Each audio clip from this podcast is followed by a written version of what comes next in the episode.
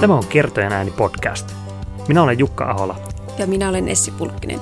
Tervetuloa uppoutumaan kirjallisuuden nurjalle puolelle, oppimaan kirjoittamisesta ja viihtymään lyhyiden tarinoiden, novellien ja lyhytprosan parissa.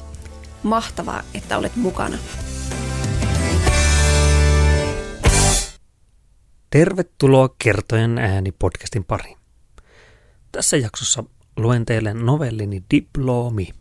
Se sai toisen palkinnon Pohjois-Pohjanmaan kesäyliopiston kirjoituskilpailussa niinkin kauan sitten kuin vuonna kaksituhattakolmetoista. Lähdetään kuuntelemaan, miten nuoren pojan ja totuuden etsinnän käy. Diplomi. Kirjoittaja ja lukija Jukka Ahola. Hämäläisen poika oli niin laiha, että kylillä häntä kutsuttiin langaksi. Hänen äitinsä oli maakunnan kurjin muori, mistä kulma oli ihan mustaa valkoisella. Lanka ei sitä paperia koskaan ollut nähnyt, koska muori säilytti sitä piirangin laatikossa ja hypisteli vain sunnuntaisin leveä perä langan ja diplomin välissä. Kulma kuluu ahneiden poikien katseesta.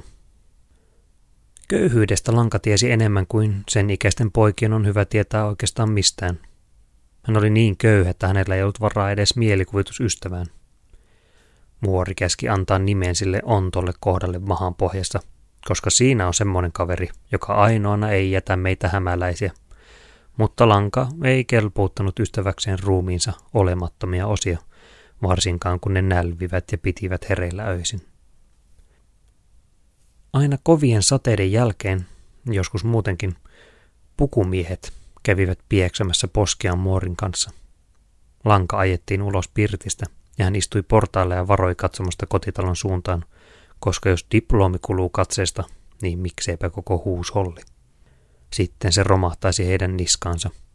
Lanka oli vakuuttunut siitä, saman tapaan kuin kappalainen oli vakuuttunut siitä, että lanka palaa helvetin suuressa uunissa, koska hän oli kerran kappalaisen omenatarassa yrittänyt häätää mielikuvituskaveriaan, joka ei edes oikeasti ollut hänen kaverinsa.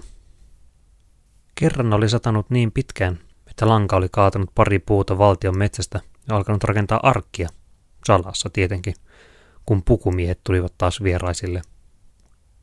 Lähtiessään he repivät huuliaan toisilleen, ja lanka istui sopivasti portailla silmät kiinni, niin että korvat kasvoivat kaksi kertaa kokoisikseen. Jos ei hämäläisen muori muusta pihta, niin totuudessa ainakin on tiukat kukkaron nyörit, toinen mies sanoi toisille piruhampaiden välissä. Lanka puristi luomia yhteen pitkään sen jälkeenkin, kun miehet olivat kartaneet pihasta autollaan. Jokin miehen puheessa jäi kiinni takaraivoon. Hän ajoi ajatusta takaa, kunnes sai otteen ja puristi sen sanoiksi. Hän sanoi ne ääneen, ettei idea vain karkaisi. Jos totuutta voi pihistää, sen täytyy olla jonkin arvoinen. Ja jos se on jonkin arvoinen, niin aina löytyy joku höhlä, joka pulittaa siitä pari penniä. Langan silmäkulmat kirkastuivat, ja hän kävi hakemassa aitasta pari laudanpätkää ja maalitonkan. Hän ronttasi ne kotitietä kohti isoa maantietä, jota raharikkaat porhalsevat olemaan jossain muualla. Määrän päässään lanka tipautti tavarat risteykseen ja aukaisi maalipurkin. Kieli piirsi ympyröitä poskeen ja pensseli-kirjaimia lautaan. Näin siinä luki. Totuus, kymmenen penniä. Sitten hän istui odottamaan. Autot kiisivät ohi. Pöly kirveli langan silmissä. Aurinko kääntyi hitaasti taivaalla. Hellehöyryistä käveli esiin nuori mies olkihuulien välissä. Hän hieroi hiuksien ja imi viljaa. Nähdessään langan ja kyltin, mies veti korren suustaan, hymähti ja jatkoi matkaa. Pian hän kuitenkin palasi takaisin, kaivoi kolikon taskustaan ja heitti sen langalle. On yksi neito. Hän tuntuu olevan tykästynyt minun ja onhan hänellä koreat kasvot ja kapea lantio, mutta olen tässä tuuminut, olisiko hänestä vaimoainesta. Lanka mietti hetken. Jos sinun pitää kysyä tuota pikkupojalta, niin tiedät itsekin vastauksen. Varjo pesi miehen silmäkuoppaan ja hän läimäisi lankaa niin, että sekä poika että kolikko tippuivat tomuun. Lanka keräili luonsa ja punnersi pystyyn, kun mies tarpoi jo kaukana. Poika painoi kylmän metallin poskeaan vasten. Ketään ei näkynyt pitkään aikaan, ja langasta tuntui, että pilvetkin juoksivat nopeampaa, kun tarpeeksi kauan tuijotti. Sitten alkoi kuulua vankkureiden kitinää. Sitten näkyivät kahden hevosen valtavat sieraimet. Sitten vankkureiden kuskin pukilta kumartui mies, jonka naama oli niin pöhöttynyt, että langasta näytti kuin se vihaisi miehen nenää ja yrittäisi kuroa sen umpeen. Vastahakoisesti mies kaivoi taskustaan kymmenen penniä. Minulla on kaksi poikaa. Toisella on emäntä ja mukuloita. Vanhempi venyy pirtissä päivät ja haaveilee. Milloin hän löytää naisen? Lanka tuumi taas tovin. Parempi kysymys olisi, haluaako hän löytää itselleen naista.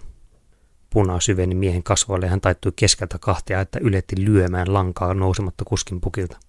Kolikoiden reunat kaivautuivat langan kämmenen, kun tämä makasi maassa ja katseli, kuinka vankkureiden pyörät kirivät kotimatkaa lyhyemmäksi. Totuus oli toivottua tuskallisempaa. Lanka oli hädin tuskin jaloillaan, kun viereen kurvasi komea auto. Siitä nousi pitkä mies, jonka kasvot halkaisi tasainen hammasrivistä. Hiukset oli kammattu aalloksi ohimolle, ja kaveri mahanpohjasta kuiskasi, että tällainen sinun pitäisi haluta olla. Mies napautti peukalon kynnellä kokonaisen markan langalla. Hymy oli kuroutunut nahkaan kiinni, eikä se hyytynyt, kun mies sanoi, totuus, poika, anna tulla. Hyvä herra, Lanka aloitti, sillä hän oli hyvin kohtelias poika.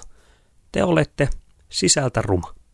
Hymy lipsahti vinoksi ja kämmen nakkasi langan kenttään. Markka karkasi pientaren karkean soran ja mies kävi kantapäällä hieromassa sen syvemmälle. Sitten hän hyppäsi autonsa ja kaasutti sinne jonnekin muualle. Lanka kaivoi nopeasti kolikon maasta, sillä hän ei halunnut minkään myyrän vievän kiiltävää aarrettaan. Auringon asemasta hän päätti päivän olevan pulkassa ja nosti laudat kaidaloon. Kolikot kilisivät iloisina taskussa, kun Lanka mietti, miten näyttäisi muorille saalistaan. Hän kiersi metsän kautta kotiin ja piilotti tarvikkeet takaisin aittaan. Lanka paukutti kantojaan eteisen lattian niin, että sisällä varmasti kuultiin, että sieltä se poika nyt tulee. Hän kaivoi kolikot kämmenelle ja astui käsiojossa pirttiin. Muorin silmät kapenivat, kun hän kääntyi katsomaan tulijaa.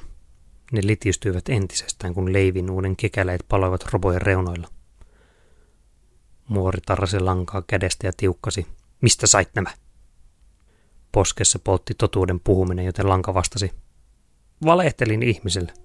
Muori koppasi kouralla klopin nurin ja Markka kilisi piiloon piirongin alle. Köyhiä saatamme olla, mutta palturin puhuja emme piiruakaan, Muori sanoi suuviivana. Lanka emi kyyneleitä takaisin ja syöksyi sänkynsä. Siinä hän makasi yöhön asti, käännellen tyynyä niin, että viileä puoli oli aina poskea vasten.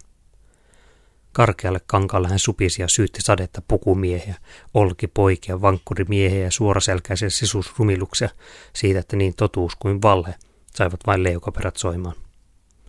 Ehkä se johtui siitä, että ei köyhällä ole varaa kumpaankaan ja risteys on suora tie. Kun Muori oli pannut maate ja kuului vain tasainen hengitys, Lanka otti varpaat alle ja hiipi piirongille. Hän kumartui ja vilkaisi vielä, että Muori oli muilla untemailla. Hitaasti, hitaasti hän hivuutti laatikon auki ja kurkisti sisään. Eihän siellä mitään diplomia ollut. Joku tuima ilmeinen miekkonen vain tiirsi valokuvasta takaisin.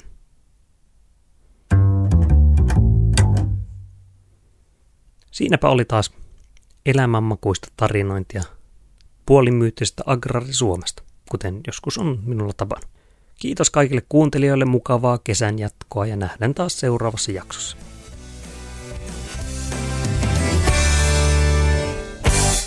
Tällä viikolla kertojen äänessä oli Jukka Ahola. Jos tykkäsit jaksosta, niin paina tilausnappulaa ja käy antamassa arvostelu.